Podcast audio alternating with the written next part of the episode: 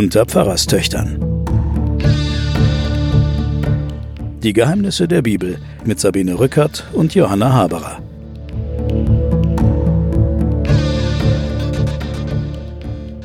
Liebe Hörerinnen und Hörer, hier sind wieder die Pfarrerstöchter mit ihren Geheimnissen der Bibel. Mein Name ist Sabine Rückert, ich bin stellvertretende Chefredakteurin der Wochenzeitung Die Zeit. Und ich bin Johanna Haberer, Professorin für Religion und Medien an der Universität in Erlangen. Hallo Sabine. Hallo Johanna. Ja, wir sind ja in der Geschichte des Jakob und es läuft ja auf die große, große Begegnung zu, von der ich jetzt aber noch nichts sagen darf, weil ich ja hier nicht die eigene Geschichte spoilern will.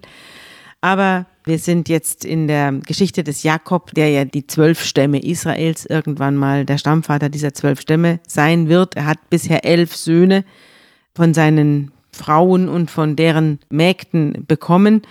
Und jetzt beginnt die große Geschichte der Heimkehr in sein eigentliches Heimatland zu seinem Bruder Esau.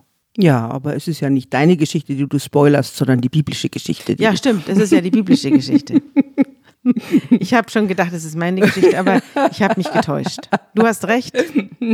Was wolltest du gerade sagen? Ich wollte sagen, das ist das zweite große Kapitel. Wir haben das erste große Kapitel ist der Konflikt mit Esau, den wir erzählt haben. Und jetzt kommt das zweite große Kapitel, das wir schon angefangen haben. Das ist der Konflikt mit Laban. Ja. Und dem Schwiegervater. Mit dem Onkel und Schwiegervater. Mit dem Onkel und dem Schwiegervater. Sozusagen der nächste Erzählkreis, den wir jetzt betreten haben.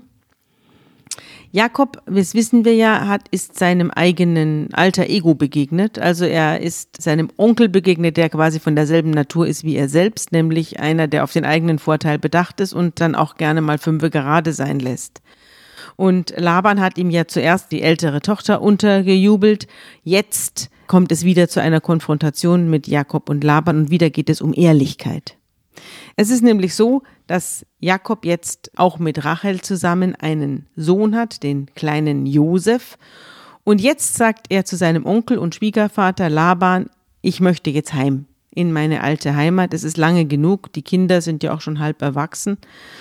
Gib mir meine Frauen und Kinder mit, die ich bei dir verdient habe. Ich möchte nach Hause kehren.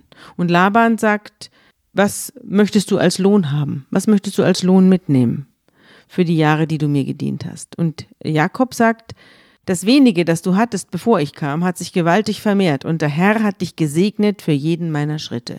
Also ich habe dir mit meinem Segen, der auf mir lastet, unglaubliches Glück gebracht und dementsprechend möchte ich auch entlohnt werden. Er möchte nämlich einen Teil der Herden mitnehmen dürfen, die Laban durch das Zutun das Jakob bekommen hat. Dessen Herden haben sich offenbar erheblich vermehrt.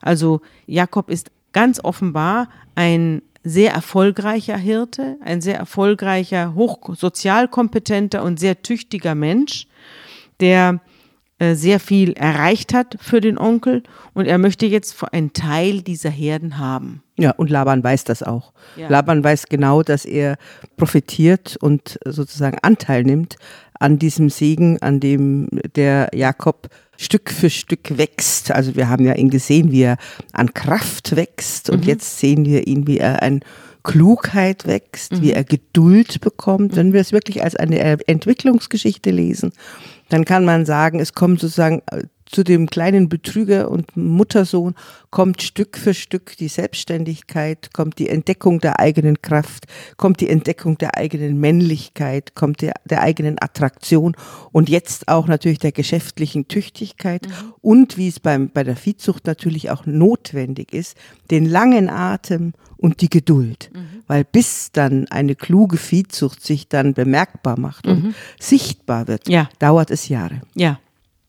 Und er macht den Vorschlag an seinen Onkel, dass er, kurz gesagt, es wird jetzt sehr kompliziert und umständlich beschrieben, man kann es gar nicht richtig verstehen mit den weißgescheckten und schwarzgescheckten und weißgesprenkelten und schwarzgesprenkelten Ziegen. Man kann es ganz einfach sagen, er sagt, teile deine Herde auf, die einfarbig sind, nämlich die dunklen, die schwarzen, die kriegst du. Und die schwarzgesprenkelten auch, also die schwarz gemustert sind, aber mit schwarz als Grundierung, die soll der Laban bekommen und alles, was mit weiß gesprenkelt ist, soll der Jakob bekommen. Ja, genau. Eigentlich ganz einfach mit der Mendelschen Theorie gesprochen, die Dominanten kriegt der Laban und die Rezessiven kriegt der Jakob. Ja. Das hat man damals noch nicht so genannt. Nein, aber jetzt geht's los. Denn Jakob versucht das natürlich jetzt zu beeinflussen. Offenbar zieht sich diese Teilung der Herden durch einen längeren Zeitraum, sodass die alle nochmal werfen. Alle Tiere werfen nochmal, es kriegen nochmal Junge. Und das versucht der Jakob dahingehend zu beeinflussen, dass er sich jetzt von Silberpappeln, Mandelbäumen und Platanen holt er sich Ruten, also Zweige, und schält die, also nimmt die Rinde runter und legt das Weiße an den Ruten bloß und legt diese Ruten in die Tröge der Wasserrinnen vor die Tiere hin. Und wenn die Tiere zur Tränke kommen, dann ist es offenbar so, dass sie sich dort begatten. Also diese Befruchtungsszene ist also bei der Tränke, wenn die sich begegnen. Und da legt der Jakob jetzt in die Tränke diese Ruten rein und das soll eine Auswirkung darauf haben, dass sich die Weißgesprenkelten vermehren und die Schwarzgesprenkelten nicht in dieser Weise. Ja, das ist eine magische Vorstellung, dass beim Zeugungsakt das, was du siehst, Einfluss nimmt auf das, was dann entsteht. Mhm. Also der direkte Einfluss des Optischen auf das, was dann im Mutterschafleib entsteht. Das ist eine Vorstellung, aber man kann ja den Jakobschen Handel auch so erklären, dass er durch Naturbeobachtung gesehen hat. Genau. Er betreibt Zucht. Genau. Wenn er nämlich sieht, dass schwache Tiere sich paaren wollen, dann nimmt er schnell die Ruten raus. Also es ist eine Magievorstellung, dass diese Ruten darauf hinwirken, dass weißgesprenkeltes Vieh, starkes, weißgesprenkeltes Vieh zum Vorschein kommt. Genau. Und das kann man natürlich als Züchter auch nachvollziehen, was er gemacht hat. Also auch ein moderner Züchter kann nachvollziehen, was er gemacht hat. Ja. Er hat die Starken sich paaren lassen für seine eigene Herde. Ja. Genau. Und hat dann sozusagen die Schwachen zurückgelassen. Und ich glaube, das Wesentliche, was man dazu erzählen muss, ist, dass er auch hier wieder schlau ist, dass er hier strategisch vordenkt und dass dieser junge Mann, der sein Leben mit einem Riesenbetrug angefangen hat, dann wieder betrogen worden ist und jetzt wieder seinen Onkel, der ihn betrogen hat, wieder betrügt. Ja. Also er ist schlau, er ist geduldig, er ist strategisch, er ist jetzt ein Mann geworden, den man respektieren, aber auch fürchten muss. Ja, und er hat den Segen Gottes. Jakob merkt jetzt, dass die Stimmung gegen ihn umschlägt. Auch die Söhne des Laban merken, dass die Herden des Jakob sich zauberisch vermehren, während die des Laban also jedenfalls nicht weiter wachsen. Und Jakob sieht dem Laban ins Gesicht und sieht an seiner Miene, dass der nicht mehr gut auf ihn zu sprechen ist. Also er sieht es ihm an Gesicht an. Und der Herr sagt, also Gott spricht dann zu Jakob und sagt, besser ist, du kehrst jetzt wieder zurück ins Land deiner Verwandten und ich bin bei dir. Genau. Das ist die nächste Etappe. Wieder unterbricht Gott und gibt ihm für die nächste Etappe die Zusage. Ja. Vorher hatten wir ihn ja bei der Himmelsleiter gesehen und jetzt greift wieder Gott ein und gibt ihm die nächste Etappe. Jetzt geh mal nach Hause in das Land, das ich dir damals, als du die Himmelsleiter gesehen hast, abgemessen hast. Abgemessen und versprochen. Mhm. Aber da ist eben auch Esau. Also Jakob ist jetzt zwischen zwei Polen, zwischen Skylla und Charybdis, könnte man sagen. Zwischen den zwei Männern, die er betrogen hat. Ja, und die ihm beide nicht wohlgesonnen sind. Also ist nicht ganz ungefährlich. Und Jakob hat jetzt Angst, dass Rachel und Lea vielleicht gar nicht mitgehen wollen und dass er mit den beiden jetzt Probleme kriegt. Die sind zwar untereinander nicht gut aufeinander zu sprechen, aber offenbar schließen sie sich in bestimmten Gelegenheiten dann doch zusammen und halten dagegen. Und deswegen geht er zu ihnen, zu seinen beiden Frauen und sagt, ich sehe am Gesicht eures Vaters, dass er auf mich nicht gut zu sprechen ist. Aber Gott hat mir gesagt, dass ich ihm gedient habe und dass alles in Ordnung ist und dass ich jetzt nach Hause gehen soll und dass ich ihm recht bin. Laban hat mich betrogen und ich bin ihm recht. Und Gott hat gesagt, er selber habe den Laban nur daran hindern können, mich zu schädigen. Und deswegen hat er sich in die Zucht der Ziegen eingemischt. Also hält ihn also eine lange Rede und rechtfertigt sich und sagt eben, dass Gott auf seiner Seite ist und dass er im Recht ist und dass Gott das auch so sieht und dass er deswegen jetzt abhauen wird, wieder zurückgehen wird und dass sie doch bitte mitkommen sollen. Und die beiden Frauen sagen, ja, wir gehen mit.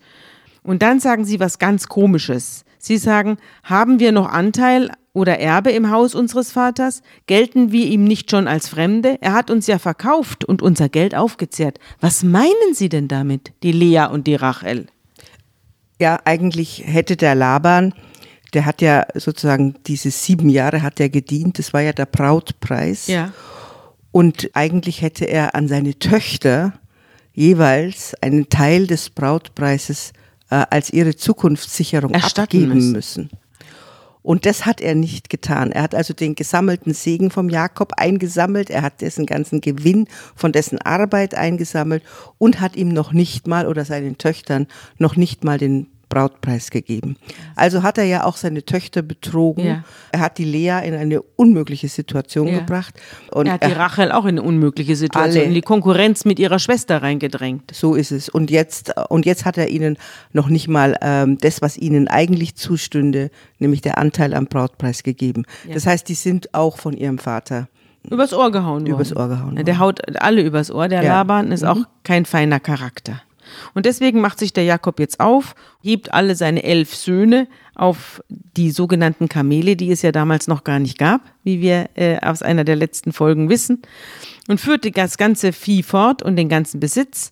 Und Laban war weg, der war bei der Schafschur, der hat also seine Schafe geschoren und ist nicht da. Und Jakob geht in aller Stille. Also der Laban erfährt erst 3 Tage später, dass der Jakob mit den Frauen... Er flieht, er haut eigentlich ab. Bei Nacht und Nebel haut er ab mit seinem ganzen Gesinde und mit seinen Frauen und Kindern.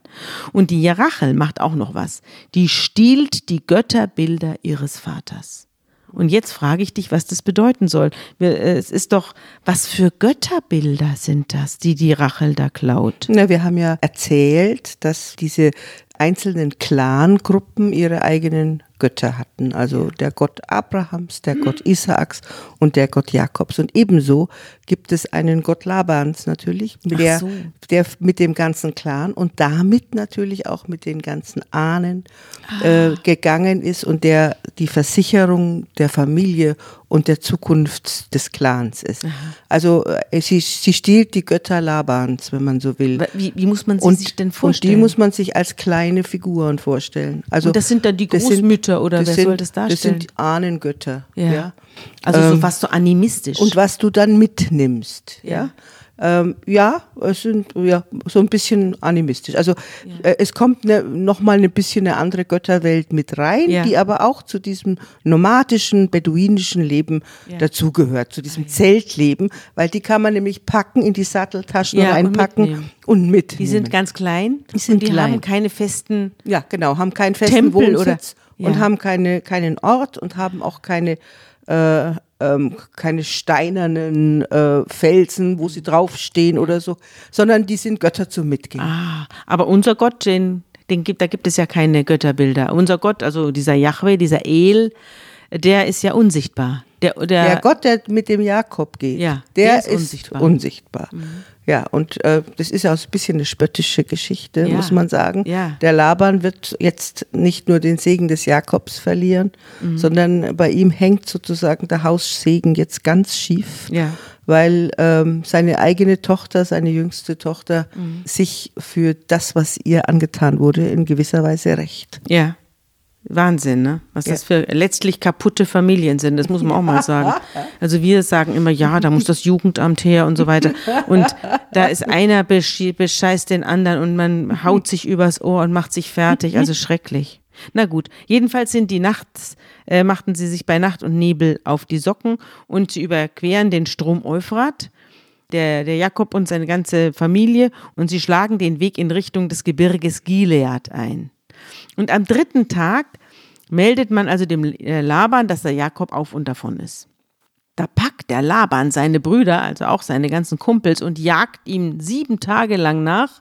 Im Gebirge von Gilead ist er ihm schon ganz nahe, aber da erscheint ihm Gott in einem nächtlichen Traum und warnt ihn. Und er warnt ihn nicht nur, sondern er bedroht ihn. Er droht, ja. Er sagt, hüte dich, Jakob, auch nur das Geringste vorzuwerfen.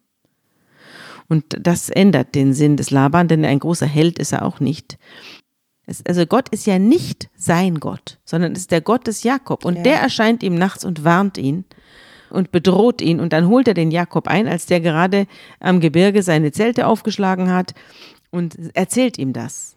Wirft ihm erstens vor, was hast du getan? Du hast mich überlistet und meine Töchter wie Kriegsgefangene weggeführt. Warum hast du mir das verheimlicht? Und dann sagt er, ich wollte dir doch ein großes Geleit geben. Mit Pauken und Harfen wollte ich dich hinausgeleiten, aber du hast mir nicht einmal erlaubt, meine Enkelsöhne und meine Töchter zu küssen. Du hast gemein und töricht gehandelt. Und jetzt ist mir auch noch dein Gott erschienen und hat mich bedroht und hat mir gesagt, ich darf dir nicht das Geringste vorwerfen. Und ich verstehe das doch, wenn du aus Heimweh nach Hause ziehst. Aber warum? Also ist natürlich unterschwellig dauernd Vorwürfe. Ja, warum hast du mir meine Töchter mitgenommen, Kriegsgefangene und so weiter. Und jetzt sagt er auch noch, dann fehlen auch noch meine Hausgötter übrigens. Wo sind die denn eigentlich geblieben?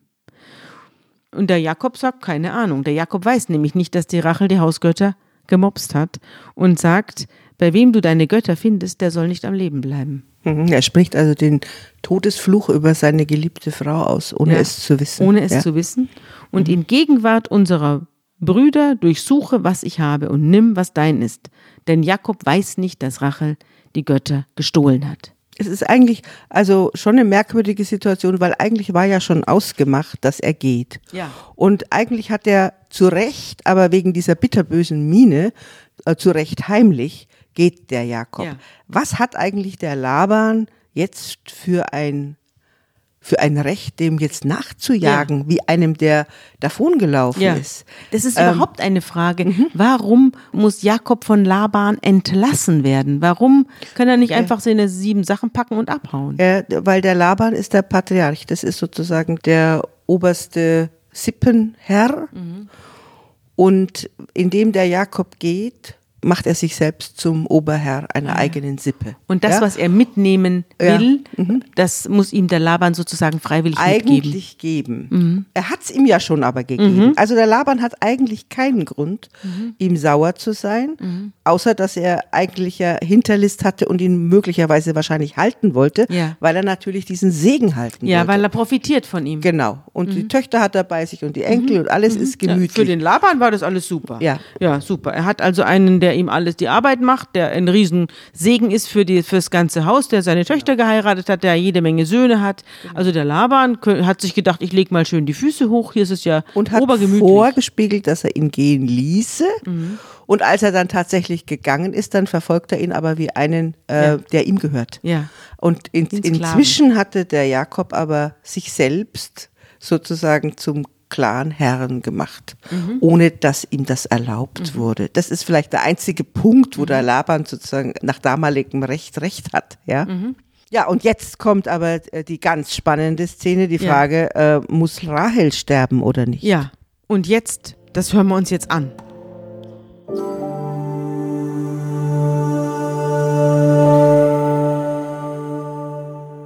Da ging Laban in die Zelte Jakobs und Leas und der beiden Mägde und fand nichts. Und ging aus dem Zelte Leas in das Zelt Rahels. Rahel aber hatte den Hausgott genommen und unter den Kamelsattel gelegt und sich darauf gesetzt. Laban aber betastete das ganze Zelt und fand nichts. Da sprach sie zu ihrem Vater: Mein Herr, zürne nicht, denn ich kann nicht aufstehen vor dir, denn es geht mir nach der Frauenweise. Daher fand er den Hausgott nicht, wie sehr er auch suchte.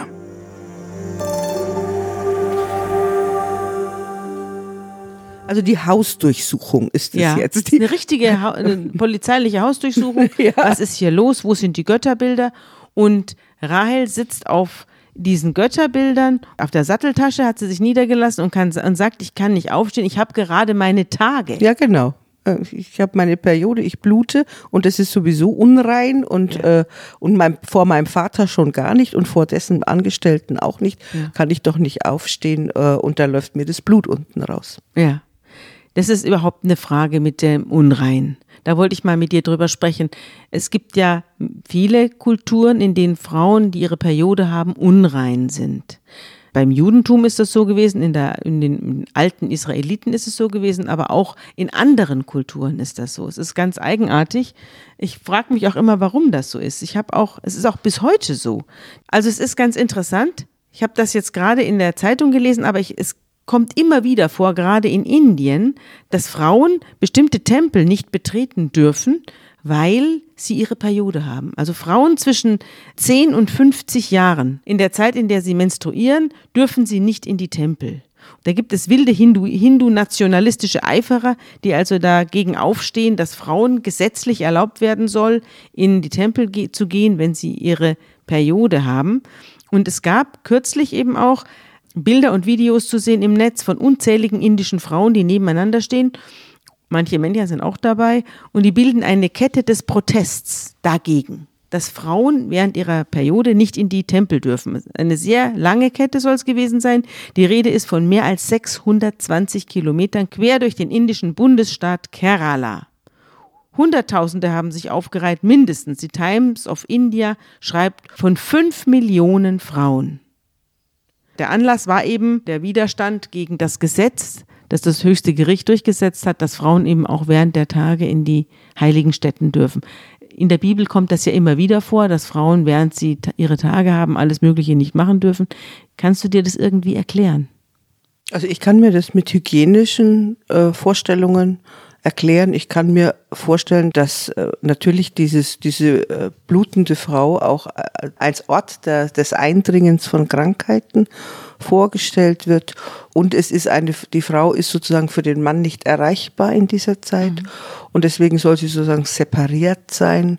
Sie kann ja auch nicht empfangen in dieser Zeit. Genau. Mhm. Sie ist ja nicht erreichbar, das meinte ich damit. Sie kann nicht empfangen in dieser Zeit. Das heißt, sie kann nicht Mutter werden. Und das alles summiert sich zu so einem Kreisel, was man dann als unrein bezeichnet hat. Und natürlich ist es schon so, dass es, wenn ich mir vorstelle, du hast damals mit Stoffen gearbeitet und hattest nicht diese hygienischen Möglichkeiten, wie wir sie haben, ist es natürlich auch ein nicht ganz hygienischer Vorgang. Also es kommen kulturelle, sexuelle und hygienische Fragen da zusammen. Und das wollte man sozusagen dem Gott vorenthalten, dass sie erst, wenn sie dann gebadet ist und am Ende ihrer Periode und rein, dann gibt's ja noch diese Tauchbäder, die man da nimmt. Und dann geht man wieder in den Tempel oder in die Synagoge. Im Christentum hat's das nicht gegeben. Also die Kirche ist immer betretbar für Frauen aller Art. Zumindest im Neuen Testament spielen dann diese Fragen von Reinheit und Unreinheit gegenüber Gott keine Rolle, das wird kein Thema, ob man sich Gott nähern kann, in welchem körperlichen Zustand man sein muss, um sich Gott zu nähern. Ja, ich habe das aber nachgelesen, dass es dann später im Laufe der Zeit, also in den frühen Christengemeinden hat das keine Rolle gespielt, aber später kam das dann auch im Christentum, dass Frauen während der Periode nicht in die Kirche gehen sollen und dass sie als unrein betrachtet worden sind. Diese Vorstellung gab es im Christentum auch. Gab es dann wahrscheinlich im Mittelalter. Ja. Und dann mit dem Rekurs oder dem Rückgriff auf die biblischen Schriften, ja, und auf die neutestamentlichen Schriften und über die Übersetzung durch Luther ins Deutsche und die Vorläufer dieser deutschen Übersetzung, da hat man dann gesehen, dass im Neuen Testament das gar keine Rolle spielt. Und diese ganzen kultischen Vorschriften, die man auch vom Judentum hätte übernehmen sollen, sind ja dann von Paulus weggefegt worden. Ja. Und es gibt kein Gesetz mehr, an das wir uns halten müssen. Und dazu gehören auch die kultischen Gesetze rund um die Menstruation der Frau. Für die Rachel ist das natürlich die ist natürlich genauso schlau wie ihr Mann. Also die beiden, die Rachel und Jakob, die sind nun wirklich ein tolles Paar.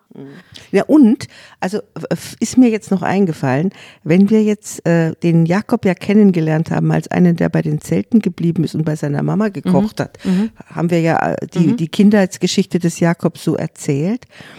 Und wir erleben ihn jetzt als ganz strategischen Züchter und Hirten, dann fragt man sich, von wem hat er das? Ja. Und das hat er ja vielleicht von der Hirtin, ja, der er begegnet ist. Dieser Frau, die dann studiert hat, wie kommen Kinder auf die Welt, und die ihm das gesagt hat. Er hat das sicher auch von seiner Mutti, die Rebecca, die war auch nicht auf den Kopf gefallen, ja, wie man bei dem gesamten strategischen, ja, Familienplanung sieht, mit der sie ihm den ganzen Vorteil verschafft hat, den er ja jetzt dann auch hat. So, jetzt wird Jakob sauer und jetzt fängt er an, mit Laban zu streiten. Denn er fühlt sich von Laban wirklich ins Unrecht gesetzt. Er wird erstens nicht richtig entlohnt. Er muss da flüchten, mehr oder weniger. Und jetzt kriegt er auch noch Vorwürfe, dass er angeblich ein Dieb sei. Und jetzt fängt er an, mit ihm einen richtigen Krach anzufangen. 20 Jahre bin ich bei dir. Deine Schafe und Ziegen haben keinen einzigen Fehlwurf gehabt. Die Böcke deiner Herde habe ich nicht aufgezehrt. Gerissenes Vieh hat's auch nicht gegeben. Also es gab keinen Wolfsfraß oder irgendwelche Pumas, die da angegriffen hätten. Bei Tag fraß mich die Hitze und der Frost bei Nacht und der Schlaf floh meine Augen. Also ich habe mich hier aufgezehrt für dich und jetzt muss ich mich hier noch so scheiße behandeln lassen von dir. Also wir können jetzt schon, 20 Jahre können wir jetzt rechnen. Ja. Also wir können rechnen, dass er vielleicht die beiden Frauen geheiratet hat, als die vielleicht 20 waren. Mhm. Ich denke, 7 die waren noch Jahre hat er gedient. Mhm. Und dann waren sie vielleicht 19, 18, dann hat er die geheiratet, dann hat er noch einmal 7 Jahre gedient und dann hat er 6 Jahre sozusagen zum Aufbau seiner Herde gebraucht. Ja. Ja? Ja. Zum Aufbau dessen, was er mitnehmen will. Das, so ungefähr kann man sich das vorstellen. Ja. Also doch ein halbes Menschenleben. Ein halbes Menschenleben. Mhm. Und Laban kriegt jetzt ein bisschen Sorge, dass der Jakob ihn irgendwie jetzt verflucht oder was, oder dass der Gott Jakobs ihm jetzt Ärger macht und sagt, komm, lass uns einen Vertrag schließen. Der Vertrag soll Zeuge sein zwischen dir und mir. Und da nimmt Jakob einen Stein und richtet ihn auf als Steinmal und sagt, also lass uns einen Steinhügel bauen. Und diesem Steinhügel, der zu diesem Vertrag beschließen soll, dem geben sie unterschiedliche Namen. Laban nennt ihn Jegar Sahaduta und Jakob nennt ihn Gal-Ed. Ist das wichtig? Nee, aber wichtig ist, dass wir diese, was du geschildert hast, wie der Laban seine Vorwürfe formuliert. Ja. Warum hast du? Warum hast du? Ja. Warum hast du? Ja. Das bildet den Prozess eines Rechtsstreits ab. Ah. Ja, du siehst jetzt werden die Rechtsstreite aneinander und das kontert jeweils der Jakob und was dann noch stehen bleibt, ist diese Geschichte mit den kleinen Göttern, mit den Hausgöttern. Die bleibt ungelöst, weil man sie nicht gefunden hat. Ja, und jetzt siehst du das Augenzwinkern in dieser Geschichte. Du hast diese 2 Riesenbetrüger, Laban und Jakob. Und die werden über den Löffel balbiert von einer Frau. Ja. Das ist das Lächeln in dieser Geschichte. Das listige Lächeln der Rahel hinterm Zelt. Ja, und keiner von beiden weiß, warum die Hausgötter weg sind. Keiner weiß ja. Ja, und das wird auch nie aufgelöst. Sie wird das Geheimnis mit ins Grab nehmen. Nur der Leser weiß es und Gott. Und jetzt, weil du sagst, es ist ein Rechtsstreit ohne einen Richter, aber Gott soll jetzt Richter sein. Ja. Und das schlägt der Laban vor. Der Laban sagt jetzt, dieser Hügel ist auch ein Spähturm.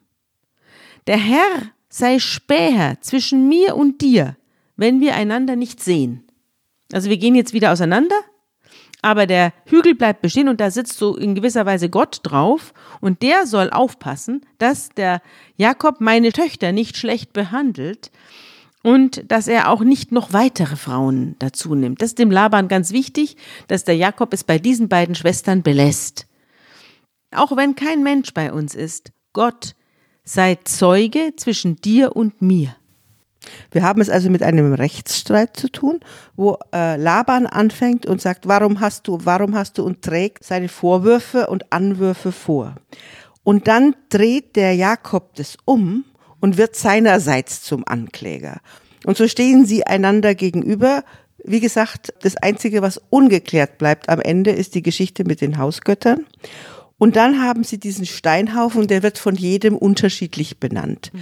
In jedem Fall aber ist dieser Steinhaufen sozusagen der Zeuge, der zwischen beiden steht. Der steinerne Zeuge. Der steinerne Zeuge, der vor Gott aufgebaut wird und sowas wie eine Warte ist, nach dem Motto, von dort aus wird geguckt, ob das Recht eingehalten wird. Das ist ja interessant. Aber Gott wird jetzt auch als Späher, als Spion. Genau. Der hat eine neue Rolle bekommen. Ja. Er ist ja schon alles Mögliche. Brautwerber ist er auch schon gewesen. Ja. Dann ist er Züchter gewesen. Ja. Jetzt ist er Späher.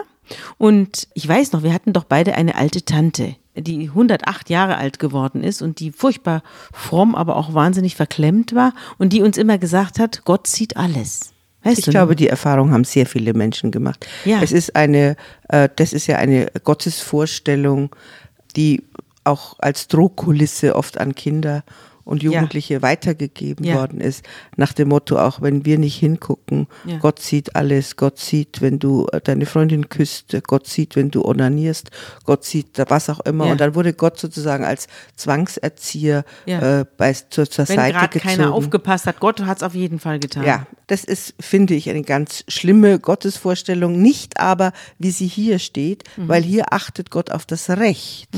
Also er achtet dann darauf, dass da Jakob sich daran hält, dass diese zwei Frauen seine einzigen bleiben, und er achtet darauf, dass da Laban die Grenze nicht überschreitet und die Grenzen einhält. In gewisser Weise dreht ja sozusagen Laban jetzt Gott um. Also er ist jetzt nicht mehr der Gott Jakobs, sondern er ist der Aufpasser Jakobs. Er ruft den fremden Gott, also den Gott Jakobs an und sagt, du achtest darauf, dass der hier keinen Unfug treibt mit meinen Töchtern. So ungefähr, ja. Es erinnert mich die Geschichte an einen berühmten Architekten. Der heißt Egon Eiermann. Kennst du den? Vom Namen her, ja. Ja, Egon Eiermann ist ein ganz berühmter Architekt der Nachkriegszeit gewesen, ist 1904 geboren und hat dann in der Nachkriegszeit die berühmte Gebäude in Deutschland, auf Regierungsgebäude und so weiter gebaut. Unter anderem hat er gebaut die neue Kaiser-Wilhelm-Gedächtniskirche am Breitscheidplatz. Genau, daher kenne ich es ja. Ja, genau. Das ist ja die alte Kaiser-Wilhelm-Gedächtniskirche, die durfte er nicht abreißen, hätte er gern. Und dann hat er daneben diese blaue, aus blauem Glasbaustein, diese wunderschöne Kaiser-Wilhelm-Gedächtniskirche, die hat Egon Eiermann gebaut. Dass er darüber einen Herzinfarkt bekommen hat, weil er sich so aufgeregt hat, das wollen wir jetzt mal beiseite lassen. Aber dieser Egon Eiermann, der war ein außerordentlich akribischer Architekt. Der hat auf alles geachtet und es durften keine Kleinigkeiten, ach da, mach doch nichts und darauf kommt es nicht an. Deshalb Herzinfarkt, ja. Deshalb Herzinfarkt, aber der hatte immer einen Satz, wenn dann die Maurer oder die Ingenieure zu ihm gekommen sind und gesagt, ach was, das ist ja nicht so schlimm, dann machen wir Putz drüber, das sieht doch keiner. Dann sagte Egon Eiermann immer, Gott sieht es. Gott sieht es. Und deswegen reißen wir jetzt die Mauer wieder auf und verlegen diese Rohre richtig. Ja, wahrscheinlich, weil er eine Kirche gebaut hat. Gott sieht alles, sagte Egon Eiermann. Da muss ich immer dran denken, wenn ich diese Geschichte höre. Das jetzt nur am Rande. Ja. Also der Konflikt ist jetzt gelöst. Ja, die beiden und haben, Gott ist der Richter zwischen Jakob und Laban. Ja, und er verfolgt auch die Einhaltung des Rechts. Genau. Und das so trennt man sich. Ja. Und man isst noch gemeinsam, das gehört auch dazu. Man versöhnt sich und isst gemeinsam. Und am Morgen steht Laban auf, küsst seine Söhne, also seine Enkelsöhne und seine Töchter und segnet sie und macht sich dann auf nach Hause. Mhm. Also es hat aber nur funktioniert, weil wieder Gott mit der Drohkulisse eingeschritten ist. Ja. Und jetzt bleibt der Laban, der wirklich auf ganzer Front sowohl seine Töchter als auch seinen Schwiegersohn betrogen hat, bleibt jetzt eigentlich schon als Betrogener zurück, weil er keine Hausgötter mehr hat. Er hat die schwachen Schafe. Er geht aus dieser ganzen Geschichte richtig geschwächt hervor. Als Verlierer hervor. Mhm. Ja, hast du ein gutes Wort zum Schluss? Ich hätte ein gutes Wort zum Schluss. Es steht im Neuen Testament.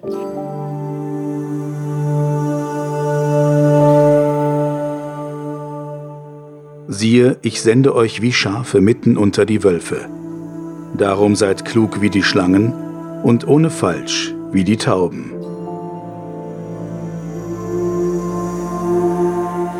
Das ist der neutestamentliche Rat, dass es auf jeden Fall nicht falsch sein kann, wenn man seine Intelligenz und auch seinen Scharfsinn und auch seine Schlauheit einsetzt, um seine Ziele zu erreichen. Ja. Augen auf. Gleichzeitig man aber auch reinen Herzens ist mit sich selbst im Reinen. Beides ist erlaubt. Also Hinterlist im Guten. Ja. So, jetzt bleibt uns nur noch übrig, uns zu verabschieden. Und wir lassen jetzt den Laban dahin ziehen und den Jakob weiterziehen und begegnen ihnen in 14 Tagen wieder. Und dann kommt es zum absoluten Höhepunkt der Jakobsgeschichte. Aber den wollen wir jetzt nicht verraten. Tschüss.